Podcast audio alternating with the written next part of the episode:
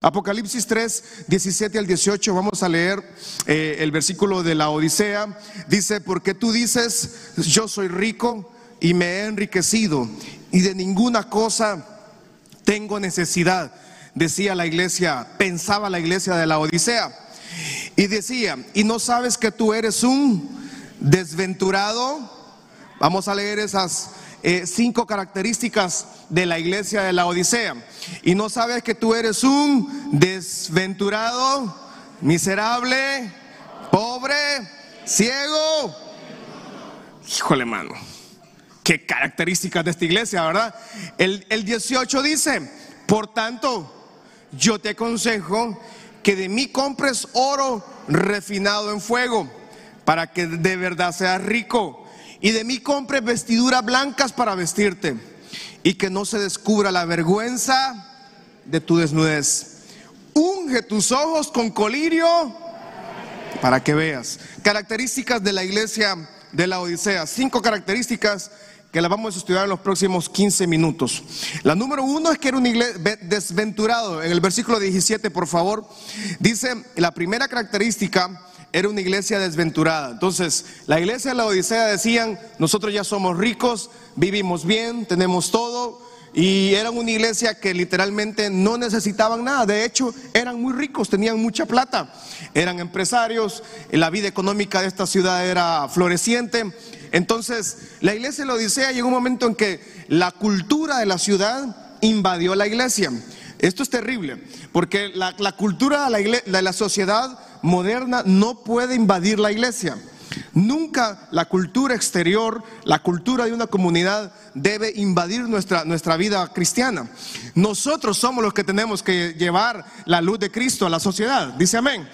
Y, la, iglesia de la Odisea había sucumbido a, las, a la modernidad, a la tolerancia, a la prosperidad de la ciudad de la Odisea. Entonces, ellos decían, nosotros somos ricos, me he enriquecido y de ninguna cosa tengo necesidad. Sin embargo, Cristo glorificado le dice cinco características que ellos tenían como iglesia. La número uno es que eran una iglesia desventurada. Desventurado significa infeliz. O sea, que no era feliz. ¿Alguna vez a usted le dijeron, hey vos, infeliz? Bueno, le querían decir a usted que usted no es feliz. Pero Libro de Mateo capítulo 5, versículo 1 en adelante, el primer sermón de Cristo, de Jesucristo, de Jesús en la tierra, la primera palabra que él predica a la gente, el famoso sermón del monte. Y Cristo nos enseña quién es alguien que es verdaderamente feliz, bienaventurado, alguien que es completamente feliz. Bienaventurado significa feliz, alguien que es afortunado. Eso significa alguien bienaventurado. Jesús nos enseña quién es alguien feliz entonces. Dice Mateo 5.1, viendo la multitud, dice que Jesús subió al monte y sentándose vinieron a él sus discípulos. Luego dice, y abriendo su boca les enseñaba diciendo, bienaventurados los pobres en espíritu, porque de ellos es el reino de los cielos. No estamos hablando de la pobreza de la iglesia de la Odisea.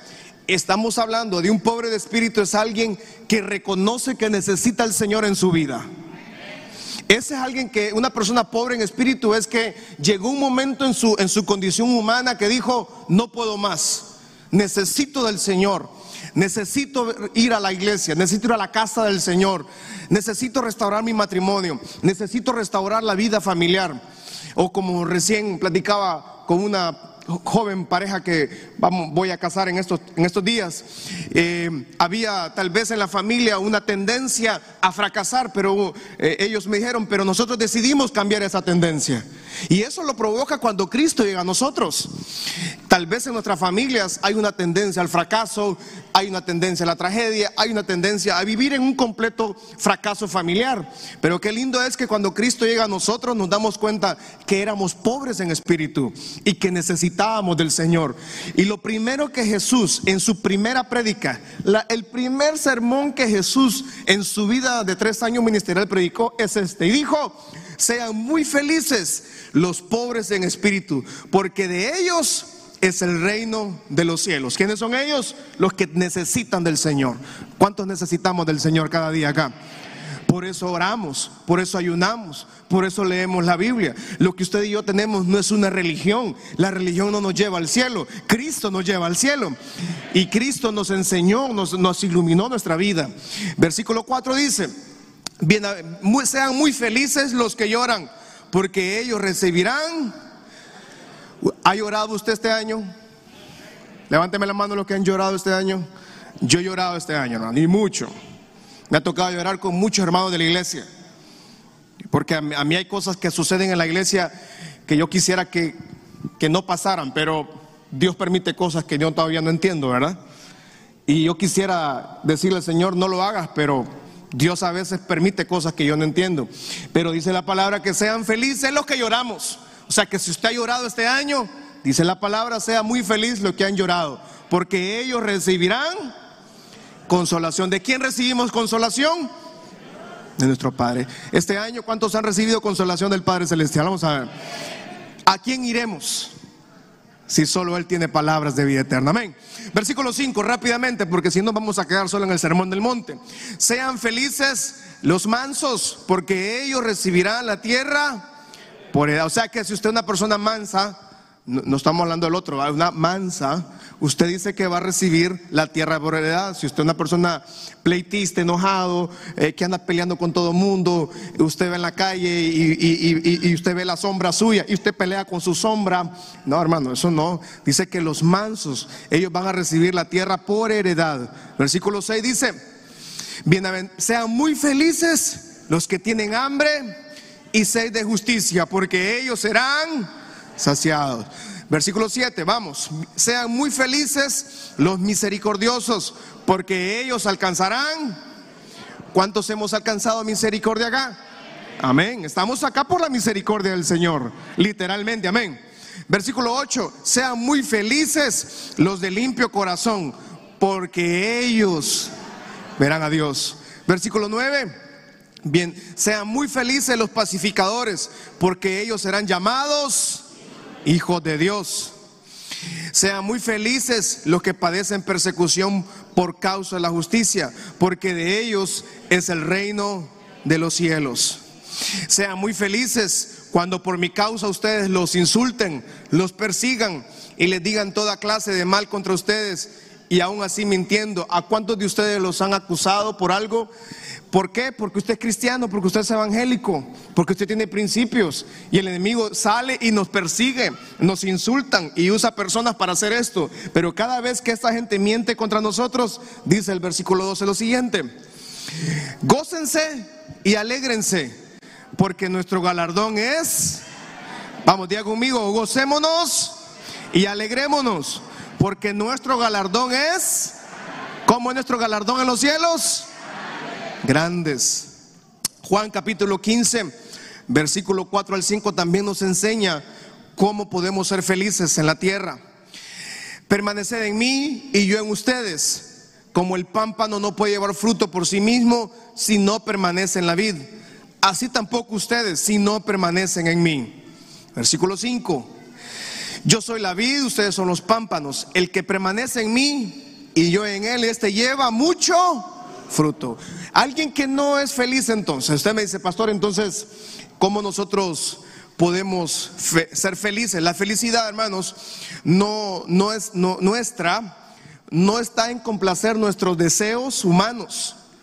Eh, no está en complacer nuestras pasiones, porque la gente puede hacer que complazca sus pasiones o satisfaga sus pasiones o sus deseos, pero casi siempre 99.99% de nuestros deseos y pasiones carnales, personales, nos van a, si, usted las satisface a los días o a la hora, la persona vuelve a tener necesidad de complacer, de, satisfacer ese deseo carnal. Alguien, por ejemplo, eh, yo he visto cantidad de casos de personas, por ejemplo, que necesitan eh, el alcohol para sentirse bien, por ejemplo. Es que pastor no puedo vivir sin tomar alcohol, me dice alguien por ahí. Y, necesita el alcohol, necesita estar consumiendo. Y, usted lo ve y, se ponen muy felices cuando consumen alcohol. Y hasta hablan en inglés, ¿verdad? Y, uno dice, que está que alegre se pone al hermano. O el familiar suyo, por ejemplo. Pero al día siguiente es un ogro. Al día siguiente se vuelve una, una persona molestia, enojada, ignorante, porque la satisface un deseo temporal carnal, pero nada de eso, nunca nada de lo, de lo humano terrenal va a lograr llenar el vacío de un corazón. Solo Cristo puede hacer feliz al hombre. Diga conmigo, solo Cristo hace feliz al hombre o a la mujer. ¿Cómo encontramos la fe? Entonces, esta iglesia de la Odisea era una iglesia infeliz. Cristo le dice, ustedes son infelices, porque la, felicidad de ellos estaba en, la, en, la, en lo material en el vehículo, en la casa, en el dinero, en sus éxitos personales. ellos fabricaban su felicidad y creían que eran felices, pero Cristo les dice, ustedes son infelices. Y mucha gente tiene una felicidad abstracta, mucha gente tiene una felicidad temporal. Mucha gente tiene una felicidad por tiempos, por temporadas. O mucha gente tiene una carátula de felicidad en algún momento parece que están felices, pero realmente su vida por dentro es un desastre. Y mucha gente tiene sus familias destruidas, sus casas destruidas, producto de que hay una infelicidad en su vida. No son felices, no logran ser felices. ¿Por qué no son felices? Porque no están pegados a la vida verdadera. Y la vida verdadera es Cristo Jesús. ¿Cómo encontramos la felicidad? ¿Cómo una persona logra cambiar su vida completamente pegándose a la vida verdadera? Una vez que estamos pegados a Cristo, la Biblia me lo dice, no lo dice Marcos Argeñal Jr., no lo dice Marquitos, lo dice la Biblia, dice Juan 15, 5, el que permanece en mí y yo en él, este lleva mucho fruto. ¿Usted quiere tener mucho fruto este año o los siguientes años? Péguese a la vida verdadera que es Cristo Jesús. Le, le reto a usted, familia, mi shalom, péguese a la vida verdadera, haga, haga pacto con el Señor, haga, haga trato con el Señor, sea fiel al Señor, honre al Señor. Es imposible no llevar mucho fruto cuando estamos pegados a la vida verdadera y la vida verdadera es Cristo Jesús.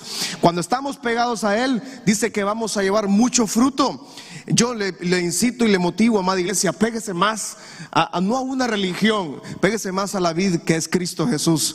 Y estoy seguro que en los próximos meses, años o décadas que vengan, su familia disfrutará de ese fruto. ¿Cuántos queremos que nuestra familia disfruten de ese fruto? Entonces, tenemos que estar pegados a la vida que es Cristo Jesús rápidamente por el tiempo. La segunda característica es que eran una iglesia miserable. Dígale que está a su lado. No, no le diga así. No, no. Algunos se van a aprovechar y no es correcto eso. Porque si está con su esposo, con su pareja, va a decir miserable. Y eso no es bueno, hermano.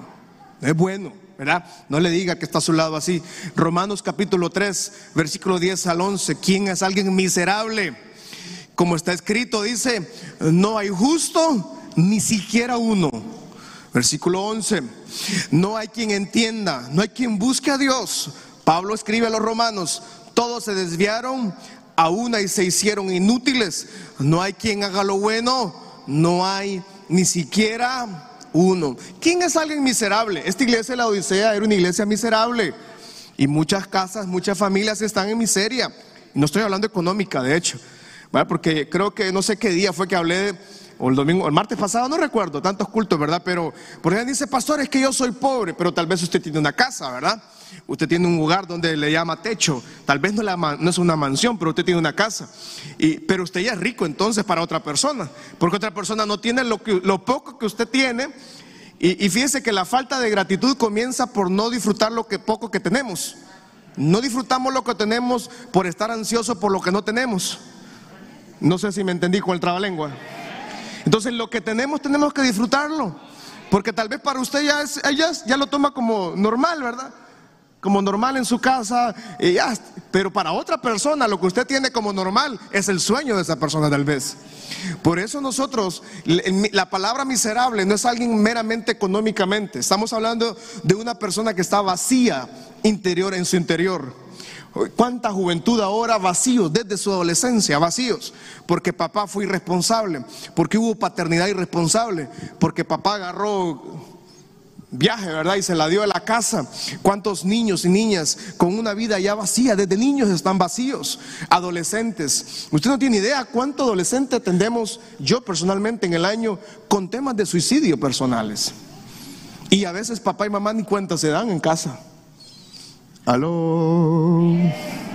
Aquí está Carlos Guillermo, que no me deja mentiroso. En adolescentes. ¿Por qué? Porque hay un vacío en casa.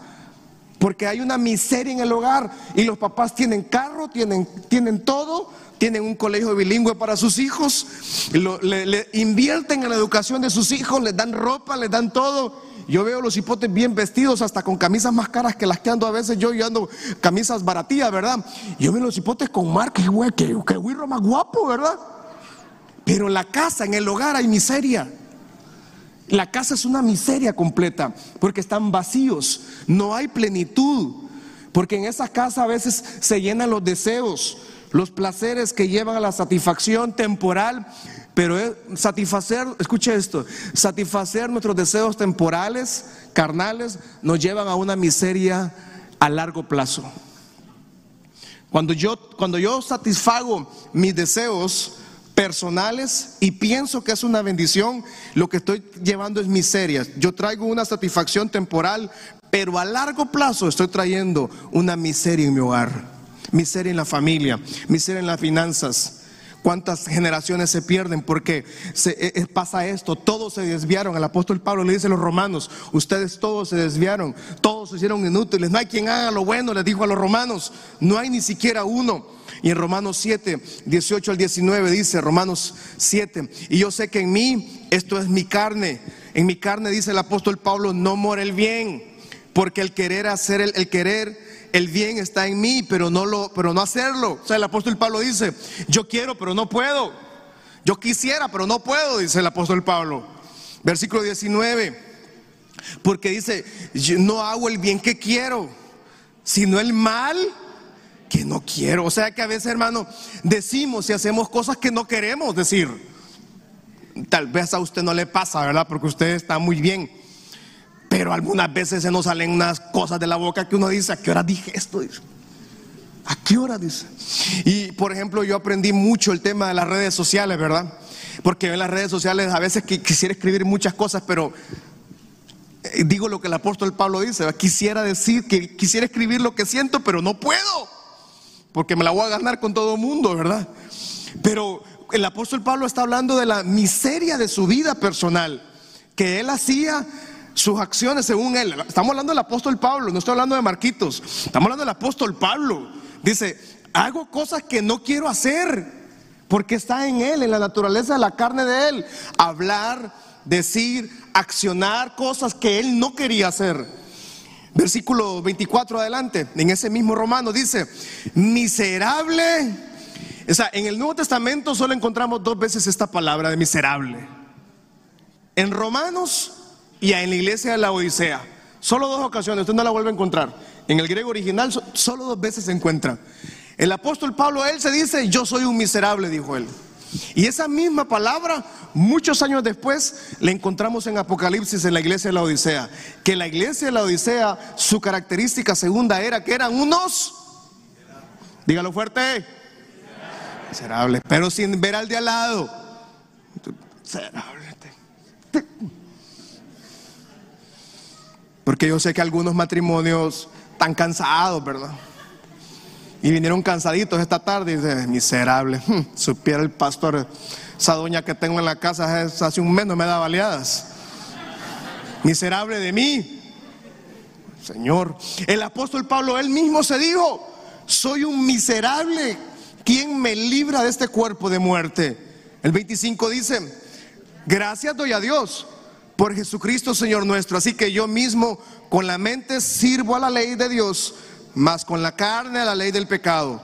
El 26 dice, bueno, ahí lo dejo, porque el tiempo se, se me quiere ir. Sin embargo, hermanos, entonces, el apóstol Pablo mismo nos enseña que él, la carne nuestra, es una carne que nos lleva a vivir en miseria, espiritualmente hablando, no económica, ¿verdad? Porque miseria económica...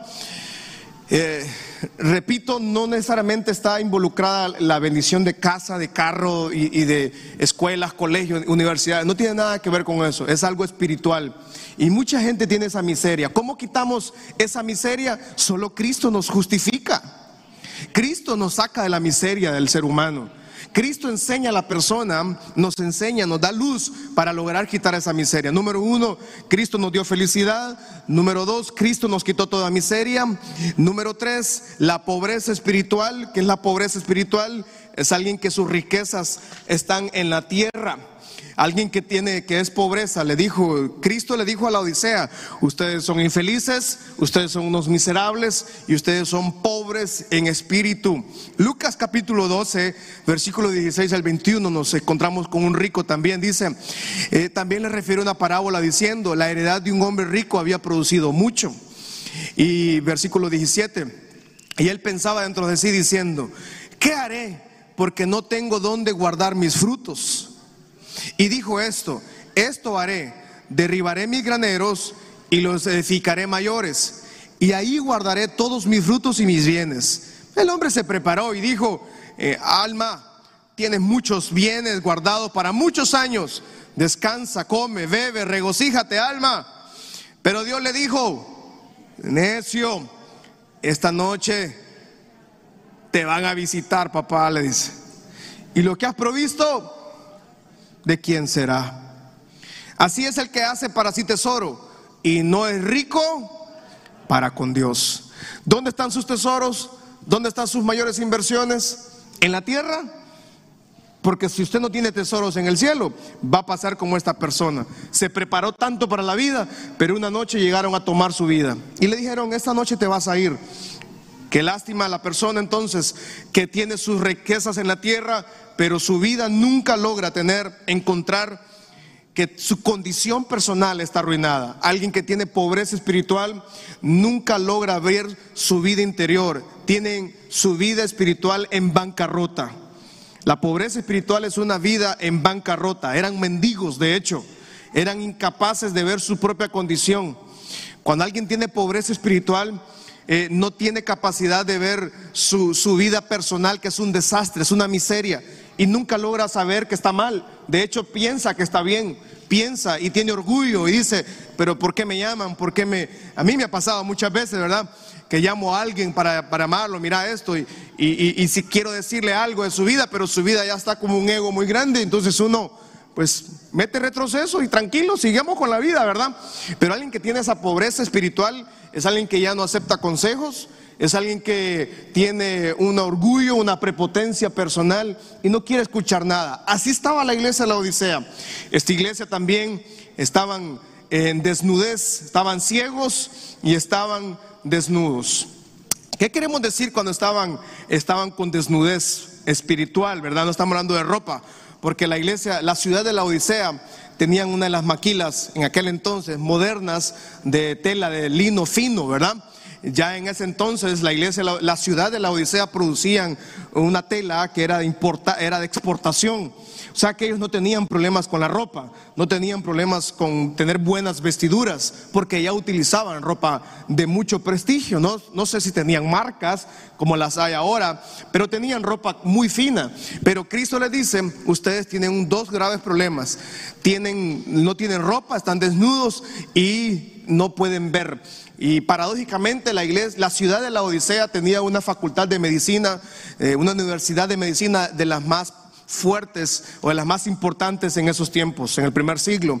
Y ellos ya habían inventado el colirio para los ojos. ¿A cuántos alguna vez nos ha tocado usar colirio para los ojos? Vamos a ver. Ya los que estamos de 40 arriba, ¿verdad? Gloria a Dios. Nos falla la bisagra, ¿verdad? Entonces usamos colirio, ¿verdad? ¿Sí o no?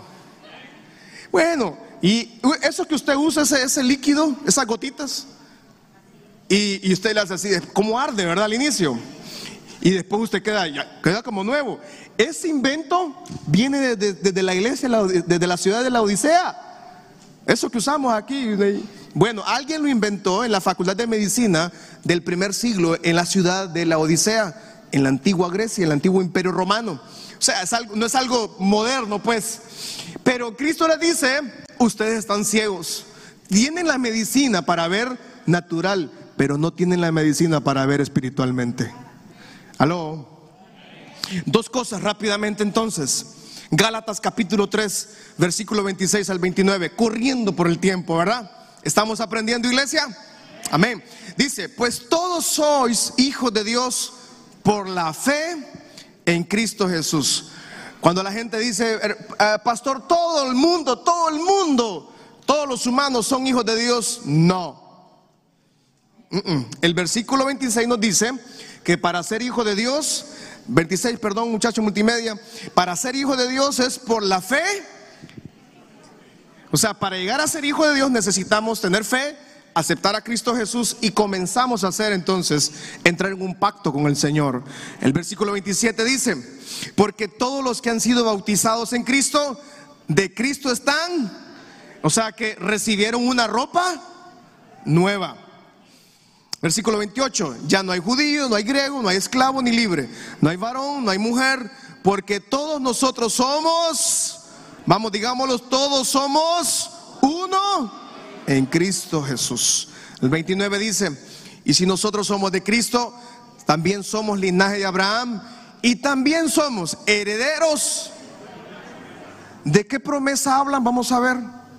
¿De qué promesa habla? ¿De qué, herencia? ¿Qué promesa heredamos según Gálatas capítulo 3, 29? La herencia que tiene Abraham allá en Génesis capítulo 12.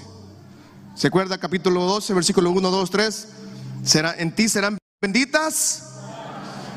O sea que su familia entre en ese pacto. ¿No le parece maravilloso? Usted dice, no, pastor, si, si yo soy de allá de Tumbalamula, pastor, ¿qué? ¿Qué voy a estar en ese pacto yo? No me ve mi cara de nopal. No ve mi cara de Estela Maya de 18 conejos. No, me pastor, usted está hablando. La palabra nos dice que cuando venimos a Cristo recibimos una, una nueva vestidura. Somos revestidos en. ¿No le parece maravilloso? Pero es que hay gente que se quedó con la vestidura del pecado. Hay gente que vino al Señor y no, re- no, no recibió esa vestidura nueva. Pero dice que somos revestidos con un nuevo ropaje. Y, y no es la ropa de marca, ¿verdad? No es la ropa de que venden los grandes diseñadores internacionales o mundiales. Eh, es ropa carísima. No, estamos hablando de una ropa que fue diseñada, hermanos, con la sangre del cordero. O sea que no tiene precio, nadie la puede comprar, hermanos. Ni el, hombre más millonario que existe ahora en la faz de la tierra, que es un joven como de 45 años creo, que vive en Los Ángeles, California, es el hombre más millonario, la- tiene tanta riqueza que la rique- el 2% de la riqueza de él pudiera acabar con la hambruna mundial. Es un joven rico y no es el dueño de Facebook, ¿verdad? Pero es un hombre multimillonario, pero él no puede comprar estas vestiduras. Estas vestiduras fueron rociadas con la sangre del cordero en la cruz del Calvario y ese sacrificio nos revistió a nosotros con ropaje nuevo. Y ese ropaje nuevo nos lleva a ser hijos de Dios. No solamente dice que estamos en Cristo y también somos linaje de Abraham. Y no solo eso, que también tenemos herencia según la promesa del Señor. Oro al Señor que esa vestidura nueva siempre esté en su vida. Diga conmigo, esa vestidura esté en mi vida, está en mi familia, está en mi matrimonio, en mis hijos, diga. Y mis hijos, eh, mis nietos, diga, están revestidos con la promesa del Padre Abraham y tenemos herencia según la promesa del Padre de Abraham. Nosotros tenemos promesa, esa vestidura nueva. Y la Odisea prefería la ropa de los diseñadores de la época de ellos. Y por eso Cristo le glorificador dice, ustedes necesitan ropaje nuevo, necesitan comprar ropa. Gala- Génesis 3, 7 dice, Génesis 3, 7, vamos a ver qué dice esta, esta gran paralelismo o paralelo, perdón, entre Génesis y Apocalipsis. Dos grandes vestiduras. En la Biblia encontramos dos grandes etapas, podríamos decirle, de la vestidura del ser humano. Número uno, entonces, dice que Génesis 3:7, entonces fueron abiertos los ojos de ambos y que Adán y Eva conocieron que estaban desnudos. Entonces dice que corrieron a coserse hojas de higuera y se cubrieron con delantales. El, primero, el primer Adán eh, cubre su desnudez, él trata de cubrir su, pecado, su inmundicia, él mismo. O sea, él no, él no tenía la capacidad de cubrir su propia desnudez. El segundo Adán, que es Cristo, que se le llama el segundo Adán en el Nuevo Testamento, es el que nos reviste con una vestidura real, vestidura de poder y de autoridad. y nos reviste como una vestidura de justicia. ¿Qué, es esa, justicia? Esa justicia nos hace aceptos a, a Él, nos limpia, nos purifica y nos da gracia, nos da favor, nos da sabiduría, nos da bendición, nos da misericordia. La vestidura que Cristo nos entrega es una vestidura que nos lleva a vivir una vida plena, feliz en la tierra. Nadie encuentra una vida plena si no encuentra a Cristo Jesús. Nadie. Y el primer Adán, entonces, en Génesis 3, 7, dice que él se da cuenta cuando entró el pecado en su vida, cuando, cuando pecaron contra Dios, retaron a Dios, se dan cuenta de su inmundicia y de su suciedad y tratan de cubrir su desnudez haciéndose ellos ropas. Pero el, el, ser humano nunca ha sido capaz de lograr cubrir su propia desnudez. El versículo 21 de 3 dice, ¿qué pasó entonces? Pero como Adán no podía cubrir su desnudez, dice que Jehová hizo al hombre y a su mujer de pieles y dice que los vistió. Entonces, en la, el primera, la primera pareja de seres humanos se necesitó el sacrificio animal para cubrir la vergüenza de Adán y Eva. Se ocupó un cordero, no se sabe qué animales de pieles usaron, pues para cubrir la desnudez de Adán y Eva, pero tuvieron que sacrificar algunos animales y para lograr hacer esas pieles hermosas que le hicieron, que Dios mismo le hizo a Adán y a Eva. Entonces vino Dios, les puso las nuevas vestiduras y Adán se quitó el, delantal que andaba, ¿verdad?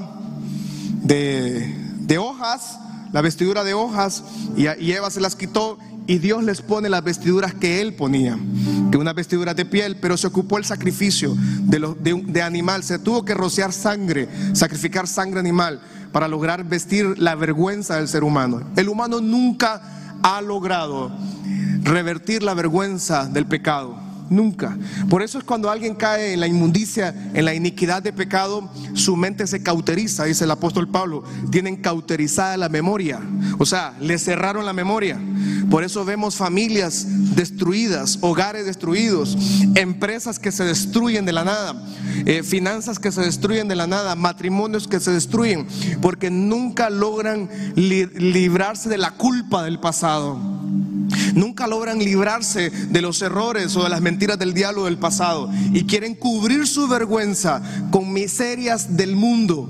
Lo que el mundo ofrece, lo que el mundo ofrece para cubrir nuestra, nuestra desnudez, nuestra tristeza, nuestra baja autoestima, nuestro pecado, nuestra humillación, nuestros abusos, todo lo que el ser humano pasa. Y usted y yo en Honduras nos toca pasar una gran cantidad de cosas para lograr salir adelante. Desde niños vivimos en una sociedad convulsionada, vivimos en un país con em, gigantescos retos sociales, económicos, políticos y espirituales. Vivimos en una nación con grandes problemas, situaciones difíciles. El hombre entonces nunca va a lograr librarse de la culpa del pecado.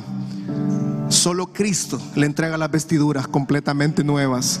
Solo Cristo nos entrega una, una vestidura de libertad, unas vestiduras limpias, sanas. Y no se ocupa que el hombre haga algo. La salvación es gratuita. La liberación es gratuita. Venimos al Señor y Él nos libera de todo pasado. Venimos a Cristo y Él nos alumbra el camino. Venimos a Cristo y nos entrega un ropaje, una ropa que nadie en el planeta entero tiene la capacidad de comprarla. Nadie puede comprar la sangre del Cordero en la cruz del Calvario. Usted y yo ya la recibimos. Usted y yo ya tenemos esa vida plena, esa vida feliz, y no es que todo el tiempo vamos a andar alegres, obviamente. Sería ilógico de mi parte decirle a usted, hermano, sea feliz todo el tiempo. No, si hay días que lloramos, por eso empecé con, el sermón de las bienaventuranzas, del sermón del monte. Lo primerito que le dice eh, Jesús a la gente, sean felices los que lloran, sean felices los de pobre de espíritu, sean felices ustedes los que les está yendo mal en la vida. ¿Y cómo encontramos, cómo, cómo, cómo es ese paralelo que encontramos alegría en medio de la tristeza? es porque tenemos a Cristo Jesús. ¿Cómo es que encontramos con, cómo, podemos combinar la muerte con la vida? Es porque tenemos a Cristo Jesús en nuestras vidas. ¿Cómo combinamos la, la, quiebra financiera con la bendición financiera? Es porque sabemos que Cristo Jesús nos va a levantar. Y yo le quiero retar a usted, iglesia.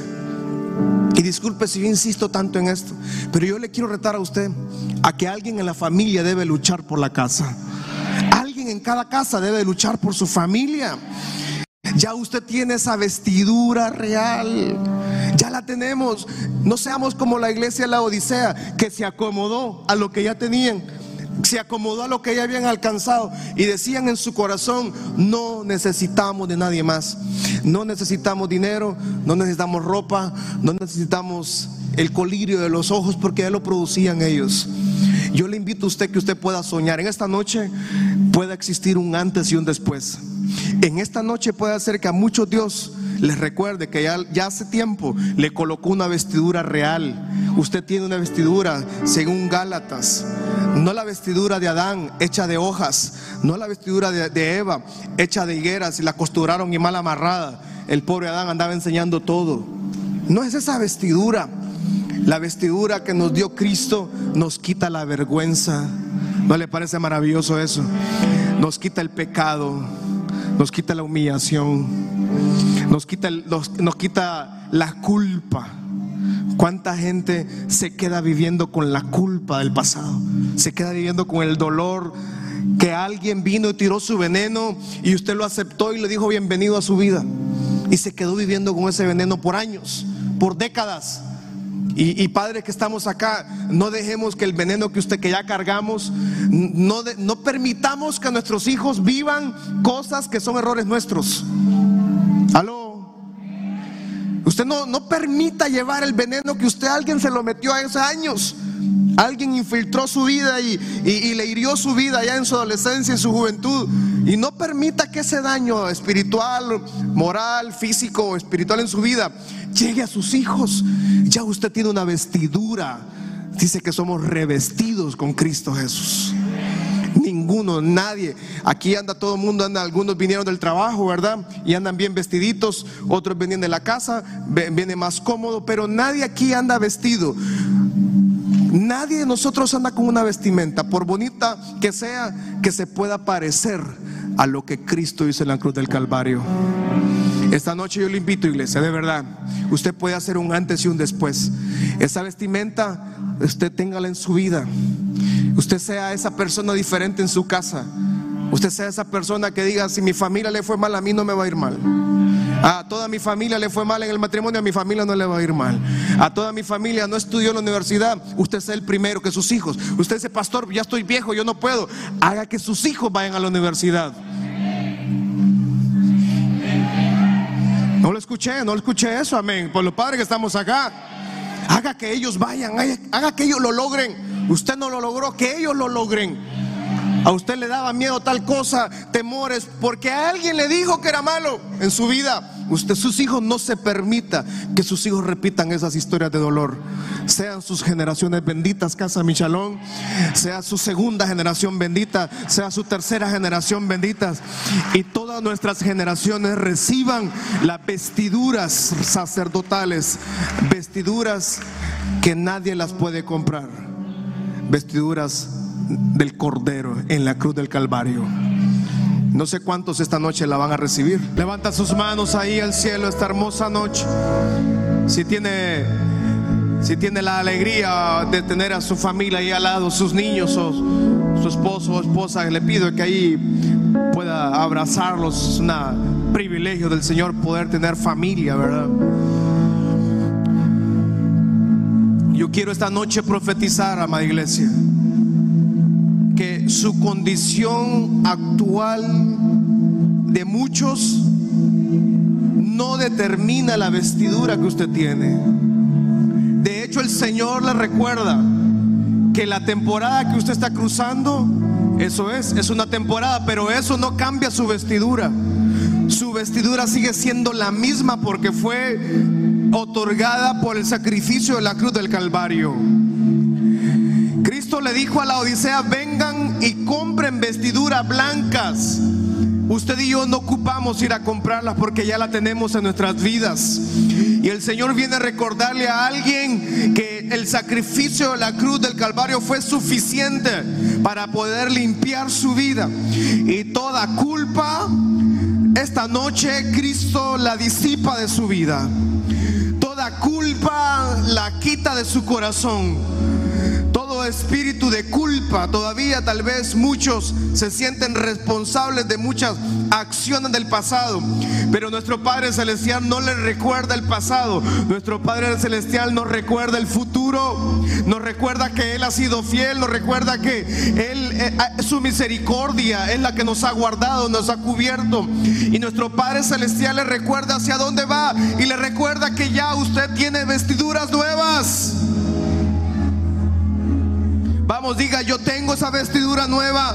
No es una vestidura de miseria, no es una vestidura de, ceguera espiritual, no es una vestidura sucia, no es una vestidura pecaminosa, no es una vestidura de iniquidad, no es una vestidura de adicciones. Vamos, diga, yo tengo una vestidura dada por la sangre del cordero que fue dada en la cruz del Calvario casa, vamos, diga, mi casa tiene esa vestidura. Y usted me dice, pastor, pero mi familia está mal, mis hijos están fuera de la voluntad del Señor, mi, mi familia está caminando muy lejos de la voluntad del Señor. Pero usted puede esta noche profetizar que ellos reciben esa vestidura. Usted puede profetizar que los veremos sirviendo al Señor. Usted puede profetizar que serán hombres y mujeres que serán que estarán rendidos a los pies de Cristo Usted puede profetizar que su casa, su hogar, sus generaciones serán benditas en el nombre poderoso de Cristo Jesús. Y que esa vestimenta de olor grato, esa vestimenta blanca, esa vestimenta está sobre su casa. Su casa es una, es una bendición. Su familia es una bendición. Lo que Dios ha puesto en su mano no está sucio por el pecado. Lo que Dios ha puesto en su mano está lavado en la sangre del cordero. Y diga, mi casa será casa de victoria. Mi hogar será hogar de victoria. Mis generaciones serán generaciones de victoria. Que caminaremos según la promesa de Cristo. Caminaremos según la promesa de lo que estamos unidos a Cristo. Y estaremos pegados a la vid que es Cristo Jesús. Y llevaremos mucho fruto. Vamos, diga, llevaremos mucho fruto. Seremos fructíferos. Seremos bendecidos en la tierra. Seremos protegidos acá en la tierra y seremos luz en cualquier lugar donde estemos. Padre, en tus manos esta casa, en tus manos cada familia, Señor. Que cada familia, cada persona esta noche pueda recibir esa vestidura. Tal vez en su familia nadie la tiene. Tal vez en su familia la han despreciado. Tal vez en su familia le han humillado, le han menospreciado por la causa de Cristo.